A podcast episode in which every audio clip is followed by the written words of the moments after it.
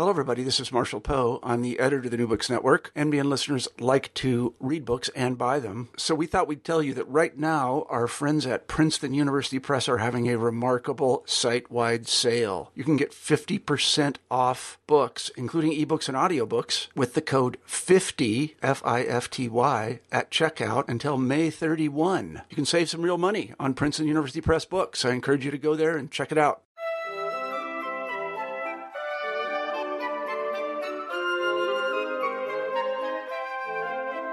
Hello, everyone, and welcome to New Books in French Studies, discussions with scholars of France and the Francophone world about their new books. I'm your host, Roxanne Panchasi.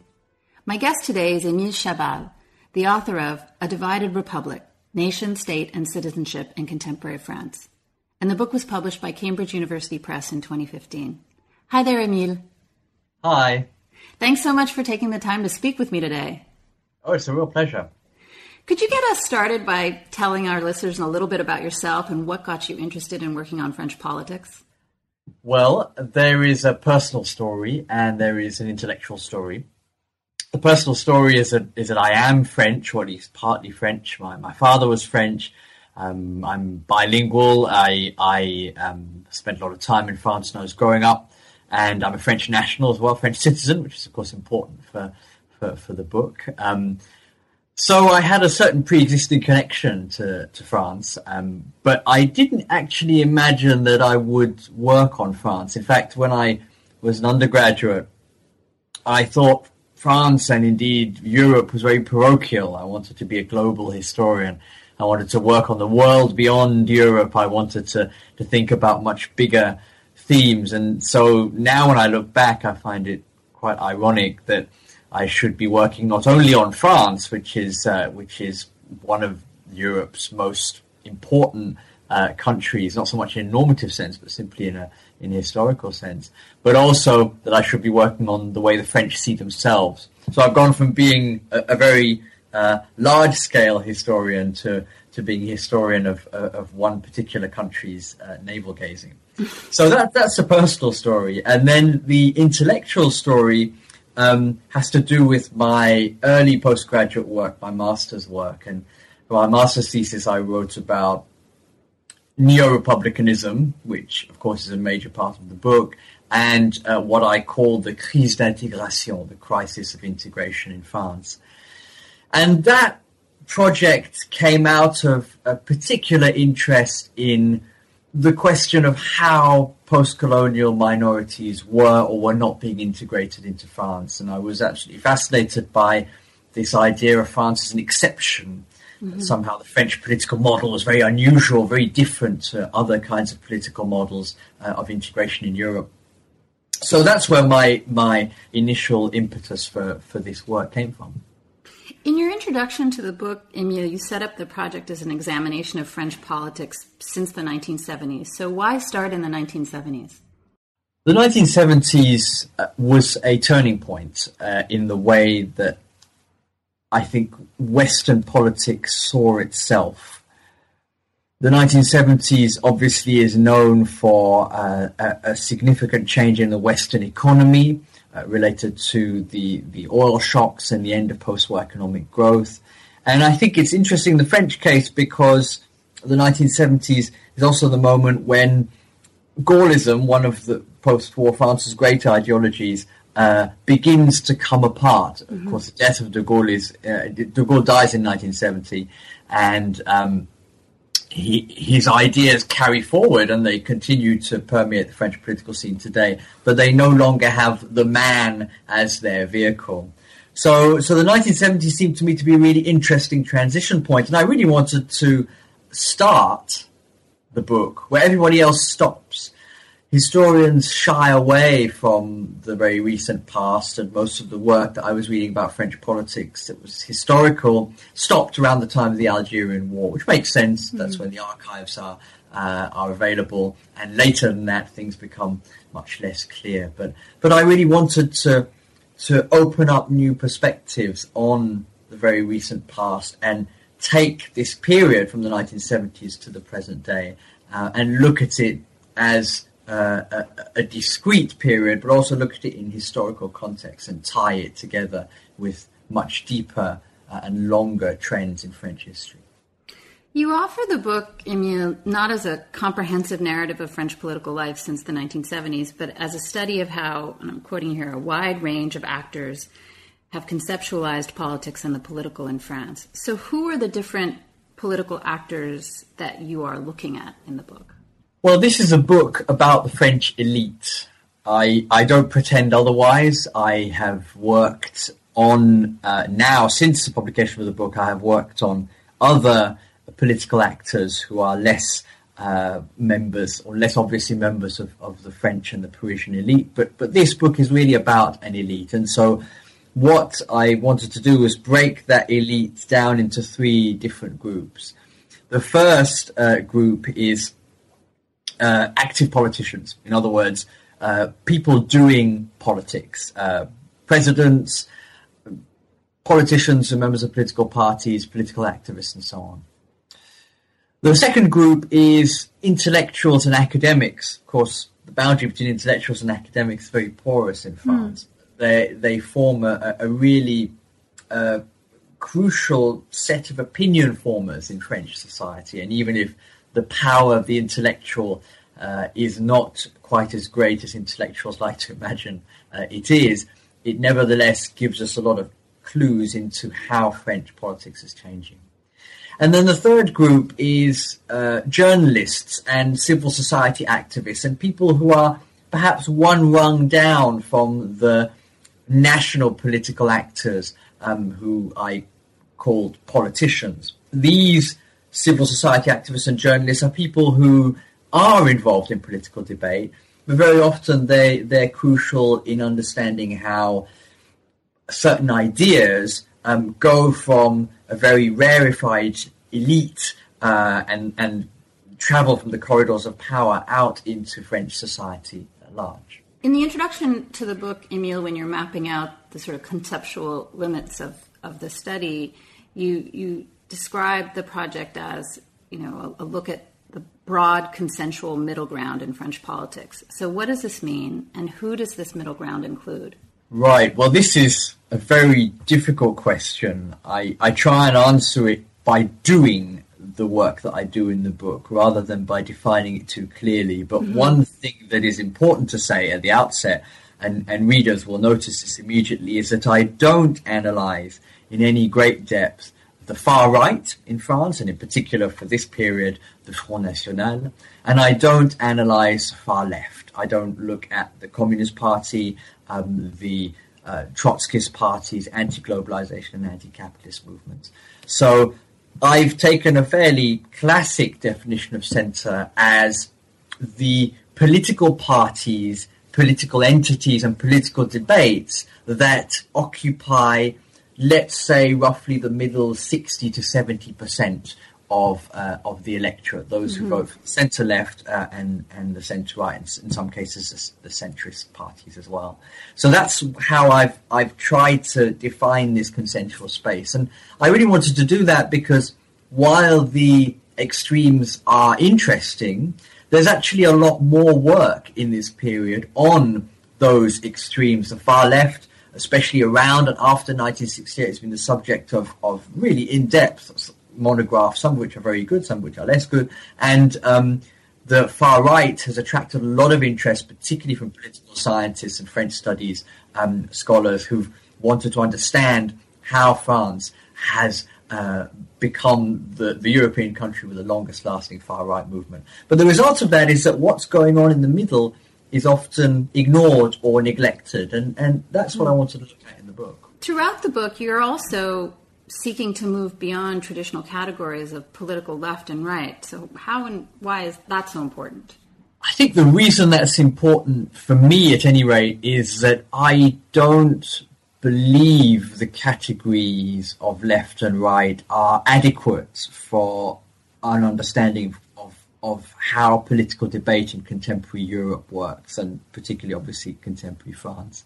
It doesn't mean that left and right are ideas that should be completely discarded. I refer to the centre left, the centre right. I talk about right wing variants of such and such or left wing variants of such and such. But the purpose of the book is really to to think about alternative categories that might be used to understand how political debate actually happens in France. Emile, what are the different types of sources that you use in the book to get at the history of political consensus that you're interested in? So, the majority of sources that I use are published sources, different forms of publication, whether those are uh, history books, uh, essays, polemical articles, editorials, government reports, and, and, and so on. Those form the, the, the, bulk of the sources that I'm, I'm really looking at. And the reason I'm interested in those sources is perhaps a little counterintuitive. Most historians go after sources that are unusual or have never been looked at before or have never been looked at in a particular way. And I've done exactly the opposite. Many of the things I talk about, for instance, the Stasi report or François Furet's famous essay in, in Penser la Révolution Française. These things are very, very widely known. They've been read mm-hmm. by hundreds of thousands of people. Um, they're often freely available online. Students have studied them. Uh, academics have pored over them. But the reason I was interested in those public texts is because the book tries to analyze the circulation of ideas, not just the origin particular ideas, but how they move and how they change, how they're interpreted, how they're received. And the only way you can really do that is by looking at texts or sources that are uh, widely available. Otherwise, it, it, it, defeats it defeats the object of, of, of what what you're trying to do. So, in addition to those sources, which are textual sources, I've also used radio debates, um, television debates, uh, sometimes blogs, online online forums on occasion. I've tried to use as many different uh, ways of uh, well, as many different sources, shall we say, um, in order to elucidate as far as possible the, the different ways political debate happens in France. I wanted to ask you before we get into talking about the arguments of the book uh, about your note on translation, and of course, you know, interviewing people who work in French studies and mostly works that are published in English, books that are published in English. I, there are often notes on translation, but I was struck by yours, and I wondered if you could say a little bit about the challenge of translating political terminology and the political languages that you're interested in uh, into English yeah, it's nice nice that you picked that up. Um, my little note on translation at the beginning is not simply uh, a caveat, which is what notes on translations usually, usually are, which say, well, um, I take full responsibility right. for translation errors. Of course, I do uh, take full responsibility, but I also wanted to highlight um, how difficult it is not just to translate the ideas, but translate the tone and the meaning um, and the, sometimes the gravity of French uh, political language. French politics can often seem like a very serious place, full of very serious language, very elevated language, and that's especially true if you start to look at uh, the, the the world of political debate beyond active politicians, and you look at, at academics and intellectuals and so on. Um, just to give one example, the, the, the French word histoire, history, it, can have two different meanings depending on whether it's with a small h or a capital H. So with a small h, it just means history in the sense in which we'd understand in English. But with a capital H, it, it's got much more, it's invested with much more meaning. Mm. Histoire is, is, is the forward march of history. It's, it's, it's got something almost Hegelian built into it. And that's very difficult to capture in English. Um, and I wanted to highlight that early to to warn readers that some of the debates, although they might appear quite amusing when in translation, are actually really very serious in French. So, mean, the book is divided into two parts. And the first is focused on writing the national narrative in contemporary France. I'm just wondering if you could elaborate a little bit on that turn of phrase and whether or not there's something peculiarly French about that preoccupation that you're interested in. I don't think that a national narrative is a specifically French thing. Um, I think all nations have stories that they tell their citizens, stories which are more or less convincing depending on the context. But one thing that's very striking about France is the extent to which uh, the French have been explicit about identifying and telling that national story. And this goes all the way back to the Ancien Régime, um, and of course through the French Revolution, which in a particular interpretation was all about what what the nation could be and what the nation was uh, through the struggles of the 19th century um, and the Third Republic, and of course uh, Vichy and Gaullist France. All of these different stages have involved redefinitions of the French national narrative, the French national story, mm. um, and the, the kinds of stories that are then told that feed into this national narrative. So what I wanted to do in the book, and this is the first section of the book, is look at how the story about the French nation has been told in the last 30, 40 years. And to do that, I've picked the, the, the, the idea of republicanism as, as the guiding thread. What can we understand about the French national narrative um, by looking at the history of republicanism in this period? So, and you refer to this uh, republicanism as neo-republicanism in this period, and I'm and I'm just wondering, you know, what accounts for its return during the period that you're looking at? Yeah, it's very interesting. Um, one of the, the historical myths that I wanted to, to debunk in the book is the idea that republicanism has uh, been a triumphant ideology for, for the last 250 years, at least since the French Revolution. Um, that's that's wrong, uh, as many of of, of your listeners will know, um, republicanism was a very fragile ideology uh, through the 19th century. Mm.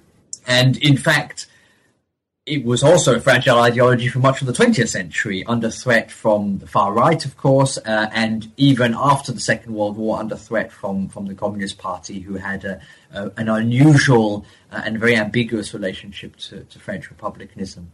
So what makes the period I study interesting is precisely that from the 1970s, with the disappearance of communism on the one hand, and or at least a slow disappearance of communism and a slow disappearance of Gaullism on the other, suddenly there's space for republicanism, for a new kind of republicanism, for neo-republicanism to dominate.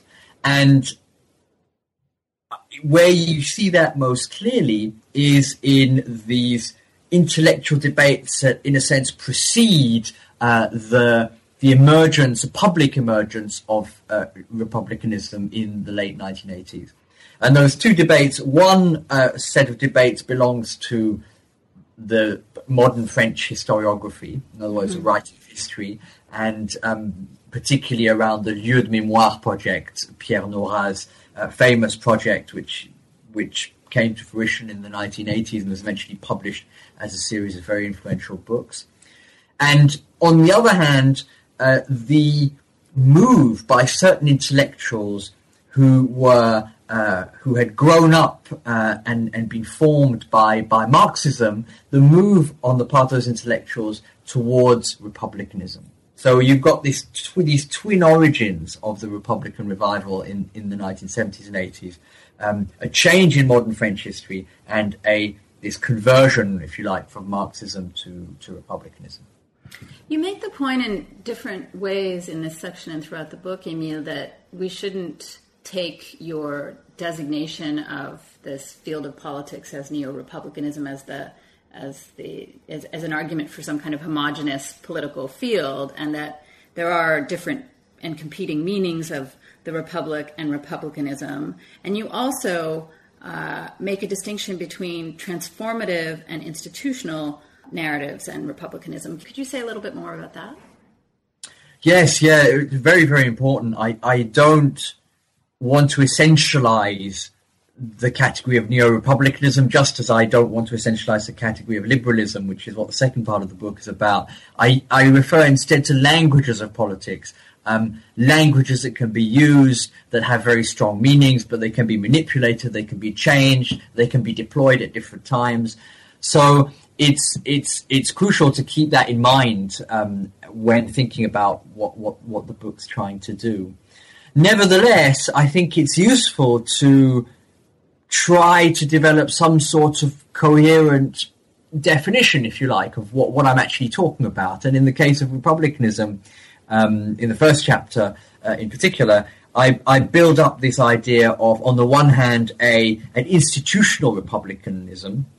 In other words, institutions of the republic are what form the bedrock of the republic. One thinks particularly of the um, of the Republican school, and on the other, uh, a transformative republicanism. In other words, republicanism as a, uh, a, a as an idea that carries with it um, notions of progress uh, and rationality and improvement.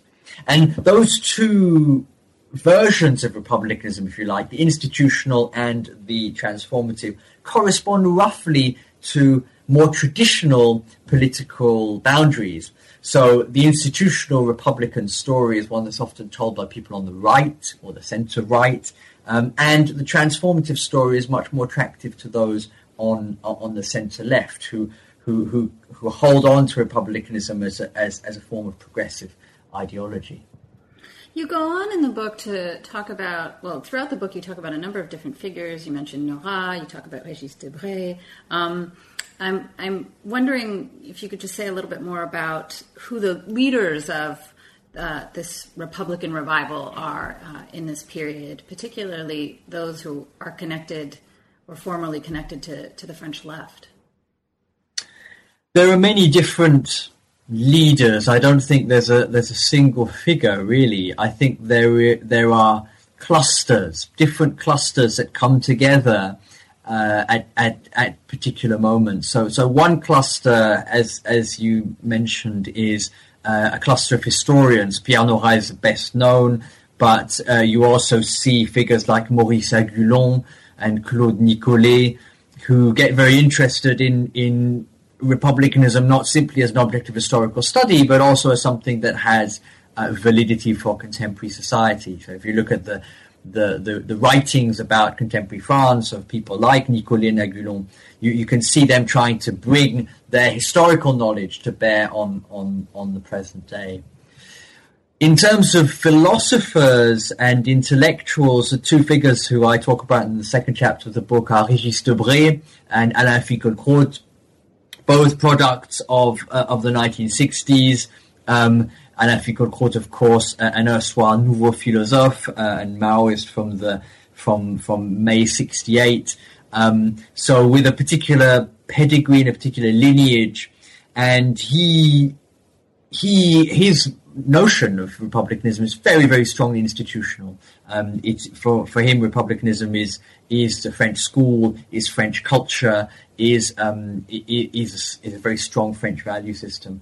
Régis Debray, by contrast, has came to republicanism in the 1980s when he was uh, co-opted by François Mitterrand to be involved in um, in the, the Young Socialist Administration, the first Socialist Administration of 81, um, and he saw uh, republicanism as a way of bringing together the revolutionary aspirations he had had as uh, as a youngster when he went off to Latin America and the present day exigencies of government. In other words, republicanism could be at the same time a language of government administration as well as being a, a language of, of, revolution. And then beyond that, there are there are other figures um, who were not intellectuals or academics. Uh, one might talk about a wonderful example is someone like Jean-Pierre Chevènement, um, who uh, had a long journey through the, the, the, French Socialist Party from, from the Marxist think tank, um, the Marxist group in the party, CERES, all the way uh, uh, through various administrations. Um, uh, playing different roles, different ministerial roles. So that there are also figures outside uh, academia, outside the intelligentsia, who've been vehicles for, for neo-republicanism. After looking at the ideas of historians and philosophers and intellectuals, you examine the ways that these ideas played out in political space and the daily life of French politics. What were some of the major milestones in the establishment of this neo Republican consensus uh, since the 1970s? Yeah, well, I mean, it was very important to me right from the beginning in the book to um, to show not simply where ideas had come from, but what was being done with them. And mm-hmm. for that, I needed to, to do much more old fashioned political history, as you say, um, tell the stories of, of policies, of debates, of arguments, and so on. And in the, the, the third, fourth chapters of the book, I argue very strongly for 1989 as being a key point of convergence um, for this neo-republican consensus. 1989, why? Well, 1989 was the year of the bicentenary of the French Revolution, the year of the collapse of the Berlin Wall, and the year of the headscarf affair. And so what that did was it brought together the different strands we've just been talking about. The fall of the Berlin Wall, of course, raise the prospect of uh, the end of communism and, and the, the, the, collapse not just of a wall, but of a whole system of thought that had dominated the European and the global left in the 20th century. The, uh, the bicentennial of the French Revolution, of course, was an occasion for a reassessment of the French past. And um, as we'll talk about perhaps a bit later on when we look at liberalism, the sense amongst many uh, historians was that the, the, the, flame had gone out. The passion was no longer there in, in, in French politics. That somehow the, the bicentennial of the French Revolution marked the end of political debate in France. And so republicanism was needed to re energize French political debate. And lastly, of course, the headscarf affair, the, the symbol, now the symbol today of uh, France's post colonial predicament.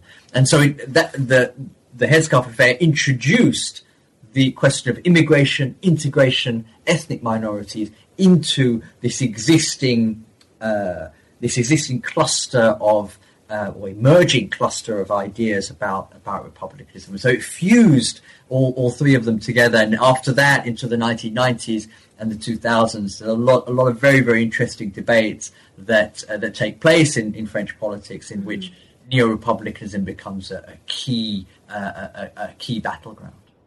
I want to just follow up on something you just said, Emile, about the post-colonial. I'm wondering it plays an important role in both parts of the book, the part focused on neo-republicanism and the part of the book focused on, on liberalism. How are you using uh, post-colonialism as a well as a condition and as a set of ideas uh, and ways of reading uh, throughout the book? Well, I think the first thing to say about that is that I wanted to make post-colonialism part of the story of French politics. One one of the difficulties that I have with a lot of the literature on post-colonial France is it tends to treat post-colonial questions entirely independently of other things that are happening um, in in France, and and this seems to be very problematic because it it separates the post-colonial question, uh, whatever that may be, whether that is uh, uh, discontent in the banlieue, whether that is a headscarf, whether that is the role of Islam in French society. It separates this from other debates that are going on. And so in, in the book, what I wanted to do was say, okay, we need to take post-colonialism very seriously. We need to think about how post-colonial questions to do with immigration, integration, and religion have penetrated French politics. But at the same time, we need to situate these within the broader picture of other debates that are perhaps less well known or, or less fashionable. Mm-hmm. And I think it's it what what the post-colonial does in the first section of the book is it allows it, it gives, if you like, neo-republicanism a much wider reach. I think that if neo-republicanism was something that was solely attached to um, to French Marxism and to French historiography, this wouldn't have given it the traction and the power um, that uh, that we see now, that we now associate with with this with this political language. It needed something else, and and immigration and all of the questions surrounding immigration provided that something else. Mm. The Front National's uh, politicization of immigration in the 1980s that was crucial because the centre left defined a Republican platform against the Front National. Um, the headscarf affair was, was vital because it, it, it, it, it offered a very simple, or apparently a very simple debate uh, around which a neo-Republican consensus could, could crystallize. Um, similarly with the question of ethnic statistics and whether the French state should collect statistics based on ethnic uh, categories, which of course it doesn't. There again, there was the opportunity for a neo-republican consensus to emerge. Um, so these post-colonial questions have given neo-republicanism much, much more purchase hmm. in, uh, in, in, in French politics than it otherwise would have.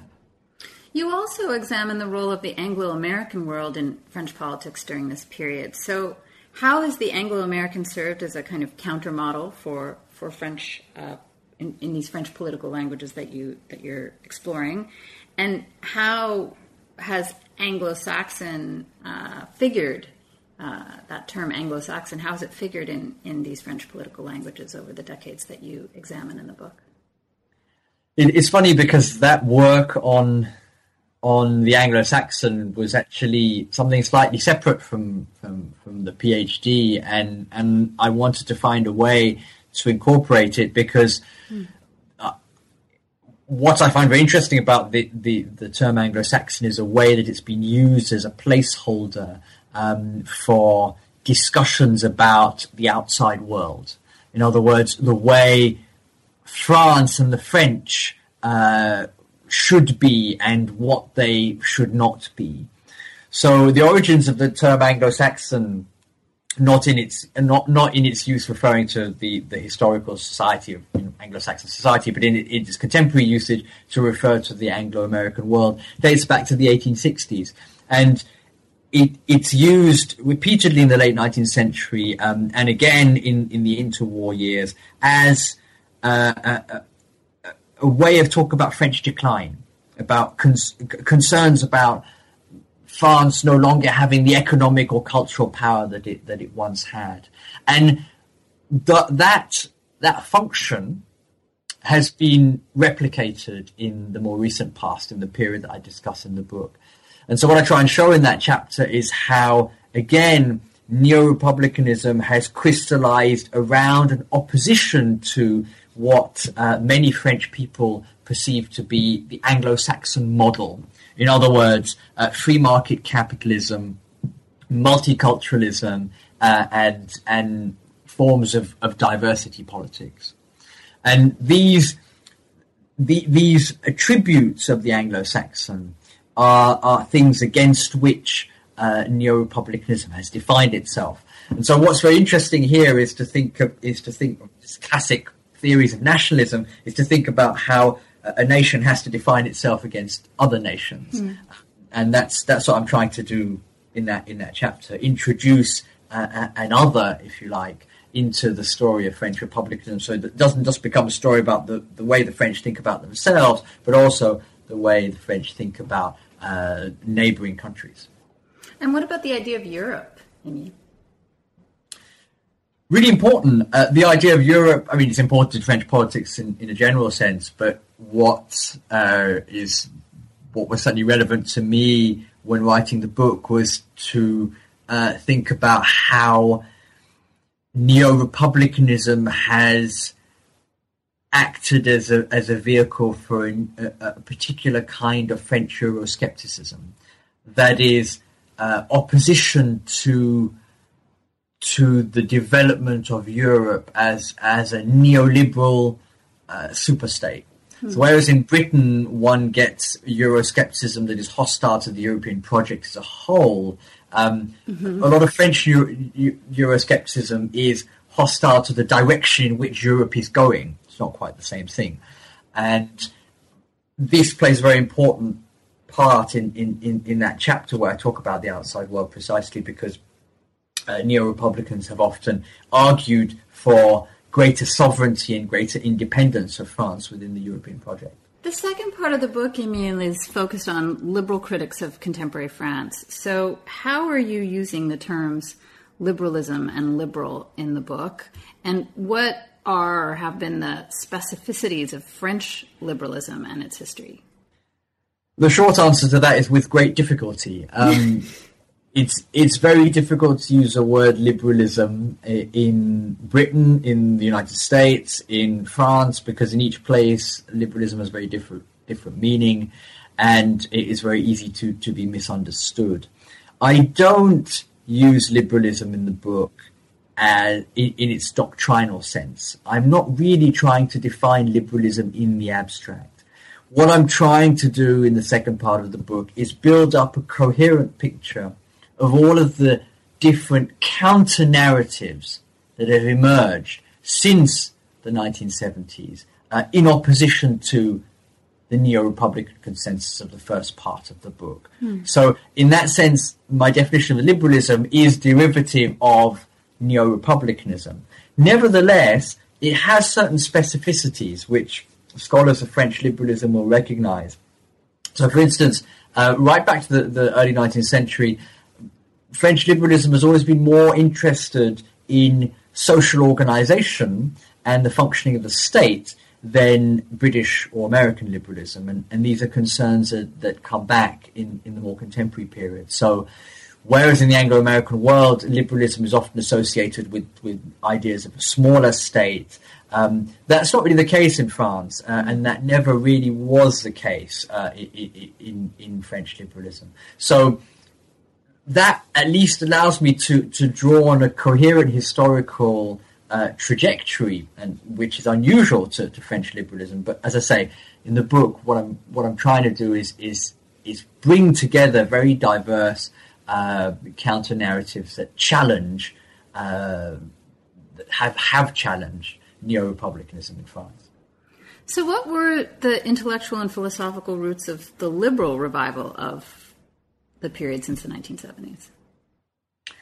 There are many and varied. Um, there are friends and colleagues of mine who've done wonderful work on this, who are much more uh, familiar with the some of the intellectual ins and outs of, of the so-called liberal revival.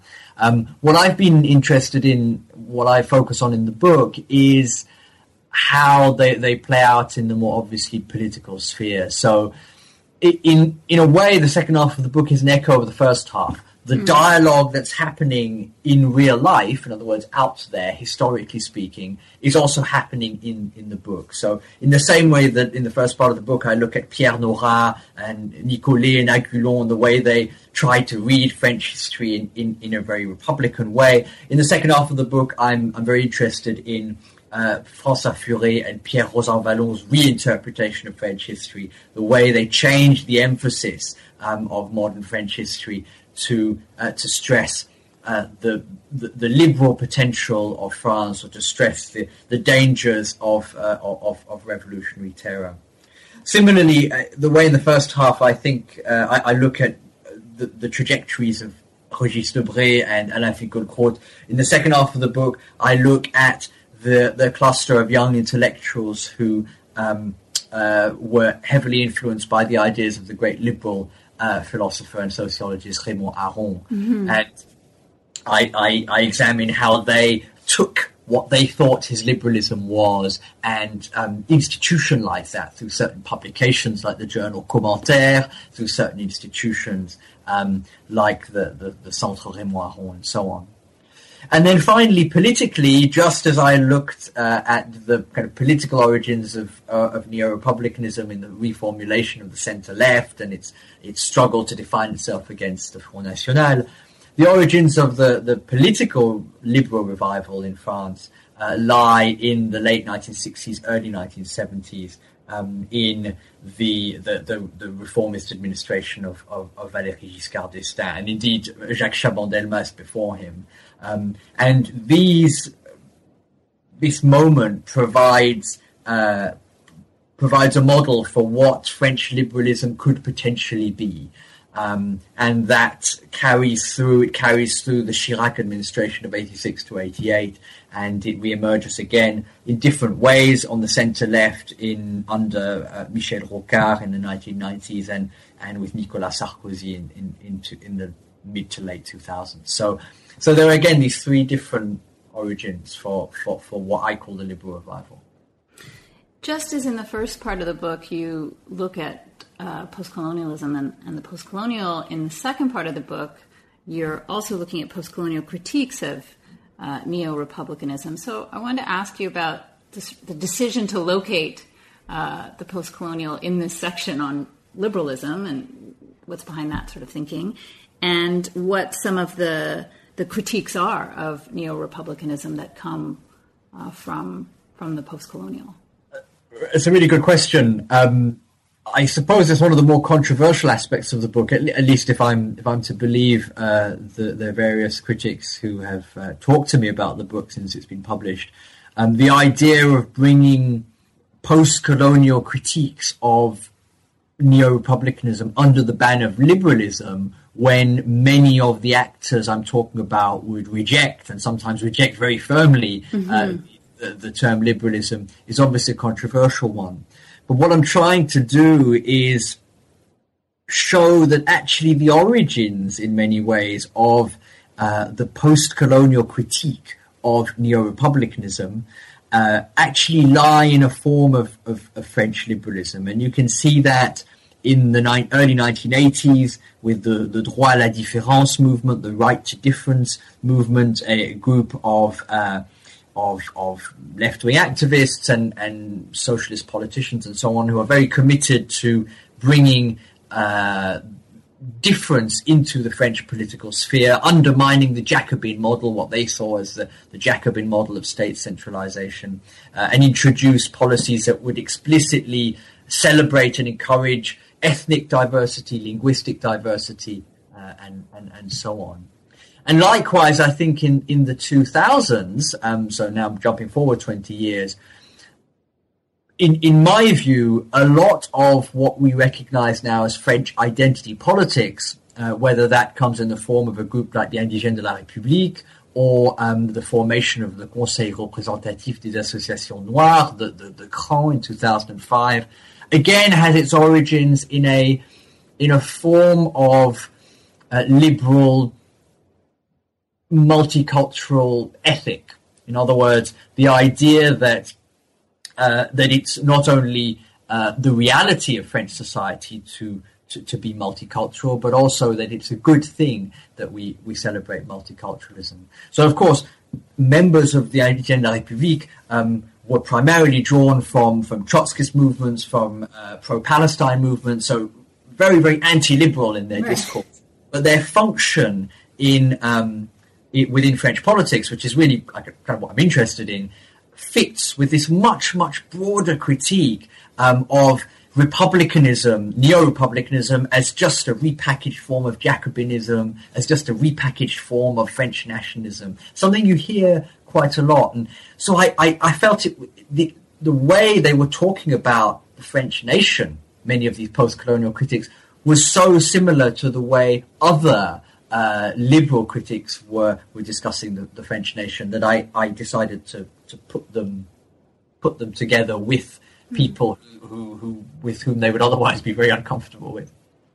You go on, Emile, to examine the language of crisis that has played a key role in, in French politics in the period that you're looking at. So, how has the language of crisis figured in efforts to reform the French state? Well, I'm glad we get a chance to talk about that chapter because I think it's my favorite chapter. I don't know if I'm allowed to have favorites, but but it's sure. a chapter I, I really liked. In part because nobody's really done any work on this uh, at all, which is really surprising because anyone, and I really mean anyone who has any interaction with French people on a regular basis will know that. Um, that the French continuously and permanently think uh, their country is is uh, in in crisis, whether that's economic crisis, social crisis, um, uh, ethnic crisis, religious crisis. It, it's it's it's an omnipresent part of French political discussion.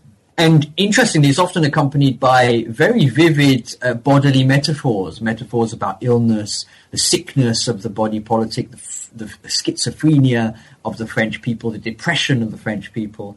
And, uh, and, and I actually often joked with, with my colleagues that in North America, they have kind of self-help books uh, that are for individuals, how to make individuals great again, better leaders, more uh, more potent uh, in the workplace, more powerful, um, more positive. In France, a lot of the books are collective self-help. In other words, how to make France great again, how to make uh, the French people strong, how France can lift itself out of depression. Um, and I and I just found this so interesting that I wanted to look at it in more depth. And once I started to look at it, I realized that the language of crisis has not it's not just an epiphenomenon. It's not just something which the French talk about and they, they don't really think about what they talk about. It actually plays a really important role in how politics is is, is done in France. And in that chapter, I trace the contemporary iteration of the language of crisis because I think earlier periods of history have had similar things. But the contemporary iteration of that to um, the work of uh, Michel Crozier, the sociologist Michel mm. Crozier, much underrated and much understudied figure in uh, French French intellectual life. And I look at how he essentially brings together a variety of ideas from historians like like Stanley Hoffmann and and puts them together in this in this this concept of the blocked society, la société bloquée, famous essay published in the 70s. And that idea of France as a blocked society coincided with the end of the 30 glorious years, the Trente Glorieuses, and economic crisis. And gradually, over the course of the 1980s, this idea of crisis begins to take hold, and you see it in, in radio debates on, on TV, you see it in editorials, this continuous discussion of crisis. And the, my argument is that actually this discourse of crisis has allowed it, when it's acted as a kind of cover or vehicle, perhaps, for, for the advancement of French liberalism. French liberals have found it very difficult to argue for reform. Uh, and this, again, you can trace back to the late 19th century, but very, very difficult to argue for reform on liberal grounds. But once they're able to phrase the necessity of reform within an idea of crisis, then they can sell that to uh, to policymakers, to politicians, and ultimately to, to, to, the French electorate as a whole. How has liberalism's counter narrative influenced party politics in France uh, in the period that you're looking at? Well, this is a a, a difficult historiographical question because uh, most scholars of France, certainly French politics, have argued that French liberalism politically is very weak um, that it doesn't really have much in the way of identity. There's no liberal party. There are very few people willing to call themselves liberals. Um, Tony Judt famously argued this in Past Imperfect. Jack Hayward has made a similar argument. Um, there, there's there's a widespread belief, especially in the Anglo-American world, that that France is a fundamentally illiberal polity. Uh, it's not necessarily always a bad thing, but that liberalism can't really take hold. And actually, what I try and show is that that's not entirely true. Hmm. Uh, liberalism is clearly a an ideology that's difficult to acknowledge publicly, uh, as any French liberal will, will tell you. First of all, Raymond Aron was continuously lamenting the fact that he was marginalized for being a liberal. But um, actually, its liberal ideas have found a home both on the center right and, and the center left. So earlier I was mentioning uh, the, the, the Giscard presidency, um, and then looking at some of the ways in which people like um, Alain Madelin or uh, or um, Jean-Pierre Raffarin, uh, the prime minister un- under Chirac, took forward some of these liberal ideas about decentralization, tried to fashion a kind of French neoliberalism. In other words, making the French comfortable with market with the market economy. Um, and that, so that was on the right, and then on the left, uh, the the major liberal strand within the centre left is what uh, most political historians of France would call the second left. Um, that is the left that coalesced around Michel Rocard in the late 1970s, and today is embodied in in figures like uh, like Manuel Valls and Emmanuel Macron, and that strand, I argue, has actually been quite powerful uh, within within French socialism, but it's always struggled against a very different, uh, very much more uh, orthodox uh, Jacobin socialist tradition. So, although neither liberal strand within French politics has really ever been dominant for a long period of time, uh, I do think they've been extremely influential, and that's what I'm trying to, to show in that in that final chapter. You end the book with, uh, in your concluding remarks, with the search for consensus in 21st century France. So I guess I'm wondering what in the last 16 years have been the significant turning points, and how do you see the book as a contribution to our understanding of very recent uh, events and debates uh, in the French political field? Search for consensus. Yes, it's it's uh, it's it's difficult. Um, today, more than when I finished writing the book, uh, it feels like we're a very long way from consensus, and mm. I think readers uh, picking up the book today might be surprised by this idea that there's actually a consensus in in French politics, or indeed in any politics anywhere. Um, the reason I said that, and the reason I made uh, reason I wanted to push that conclusion is, is partly because looking at French history uh, in the longue durée, so looking back to the to the early 20th of the 19th century, actually France is remarkably stable now, um, and French politics is fairly predictable, uh, and the French parliamentary system is well entrenched, and there's absolutely no risk of uh, of of dictatorship or of um, of of political collapse, at least in, in the immediate or even in the medium term. So it seems to me to be quite important to to think of this as a different phase in French political history, in which we are uh, we we can't trace political or the boundaries of political debate as clearly as we could in the past. Um, we have to look more deeply. We have to analyze some of the, the debates I've, I've talked about and actually see what the dividing lines are between different actors. And that, for me, is, is the lesson uh, of the book, even as we analyze contemporary politics. One of the things that I absolutely wanted to uh, to to reject in the book uh, is this idea that there aren't really any debates left in politics today again, this might seem a little bit odd in 2016, but when I began my research, one of the things that uh, that was very, very a very common refrain amongst commentators, amongst journalists, amongst academics in France and elsewhere was that political debate today is really not what it was. It, it, the, the, the big questions are not there. The, the big issues are not there. Everyone essentially agrees on everything. Now, again, hard to sustain in the light of, of, of a Donald Trump or of, of Brexit, but but that idea seemed to me to be fundamentally wrong.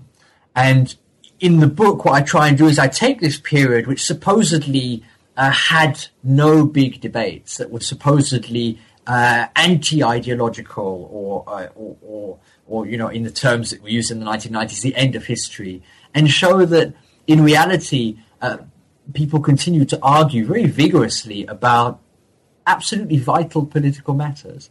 And the challenge for us as, as scholars of contemporary politics is to think about what those questions actually are. And um, and so one of the big ones in the book is is citizenship, right? Mm-hmm. So who is a citizen? Who can be a citizen? On what terms? What is the meaning of citizenship?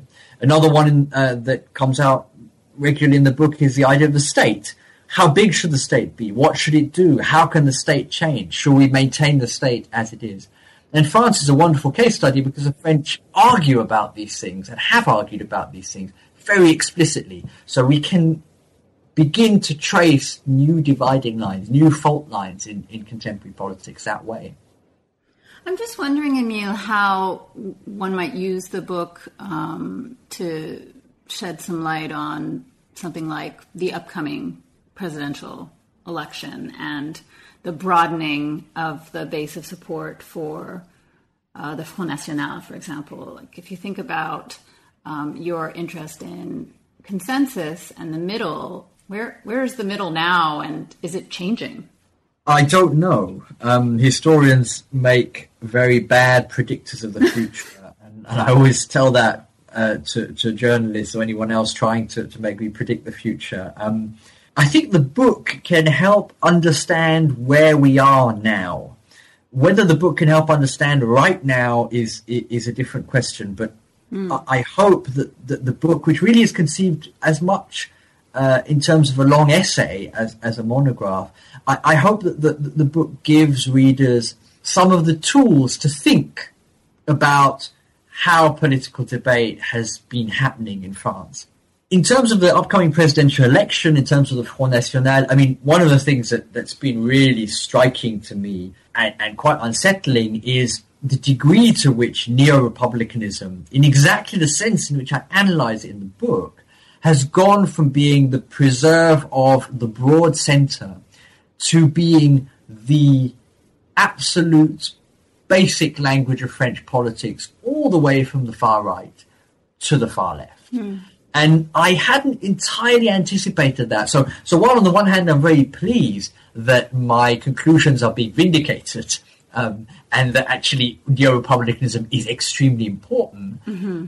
I'm I'm a little bit confused about how to interpret its adoption by Marine Le Pen or by Trotskyist movements who are suddenly talking about republicanism in ways that they wouldn't even have dreamt of doing 10 years ago. And that seems to me to be to be a problem that that's in, incomplete. I don't really know the extent to which the French electorate takes seriously, for instance, um, Marine Le Pen's republicanism. If you look at the, the recent uh, regional elections, you'll see that uh, the idea of a Republican front came back into fashion. A Republican front precisely to uh, to protect against the Front National, which shows that perhaps republicanism hasn't lost all of the meaning uh, that, uh, that that that it still has. Um, so I think that's something which is, is very very difficult to to to, to understand. At the same time, the reason the book is in two parts, the reason the book is not just a study of neo-republicanism, is what I thought it would be when I started my research in 2006, 2007, mm-hmm. is because I, I am convinced that while neo-republicanism is a, a, a powerful ideology um, in and a powerful language, to use my words, in French politics, it's not the only one, mm-hmm. and that not all French people think like that. Uh, and and I sometimes get frustrated outside France when um, when commentators or journalists and sometimes even serious academics uh, caricature France as a land where everybody seems to be uh, in under the spell of this mysterious uh, republican model. I, I, don't think that's the case. I think that they they most French people understand what the republican model is but they draw on other things and they have other concerns and other interests politically and, and that's what i'm trying to bring out in the, the second half of the book. So what are you working on now Emile? a couple of things. In relation to france i i'm working on well i've been working on for a while uh, a study of local politics um, particularly uh, centered on montpellier and I'm, I'm very interested in identity politics and multiculturalism in, in Montpellier, um, what that means, uh, the, the, the, the legacy of, of, of the Pied Noir migration to, to the south of France, mm. um, things which seem to me to be interesting because they reflect some of the national themes I looked at in the book, and it's been it's been great actually to work at a local level and just to get away from from the, the insularity of, of, of the left bank in Paris and actually sort of look at what what real political actors down in the field are doing. And um, and it's been really striking to see how particular political actors have used uh, neo-republicanism or invoked particular ideas of liberalism and how they've played with uh, ideas that I talk about in the book, like multiculturalism or secularism um, and, and see how that has actually worked at a local level. The other thing I'm doing in relation to France is uh, developing a little bit more of an understanding about French anti-liberalism and anti-capitalism. And I, this came really from a critique that was um, that was directed at me many years ago, long before the book came out, uh, where somebody said, you know, talk about liberalism is all very well, but but don't you think France is not just illiberal but anti-liberal? And I thought, well, that's interesting. I should think about that. And so mm. recently, I've been looking at the way French anti-capitalist thinkers, and I'm I I understand anti-capitalism here as a form of French anti-liberalism. uh, the way these thinkers have tried to contend with the rise of neoliberalism. Emile, I just want to thank you so much for joining me and for writing the book. It's been a real pleasure. Thank you.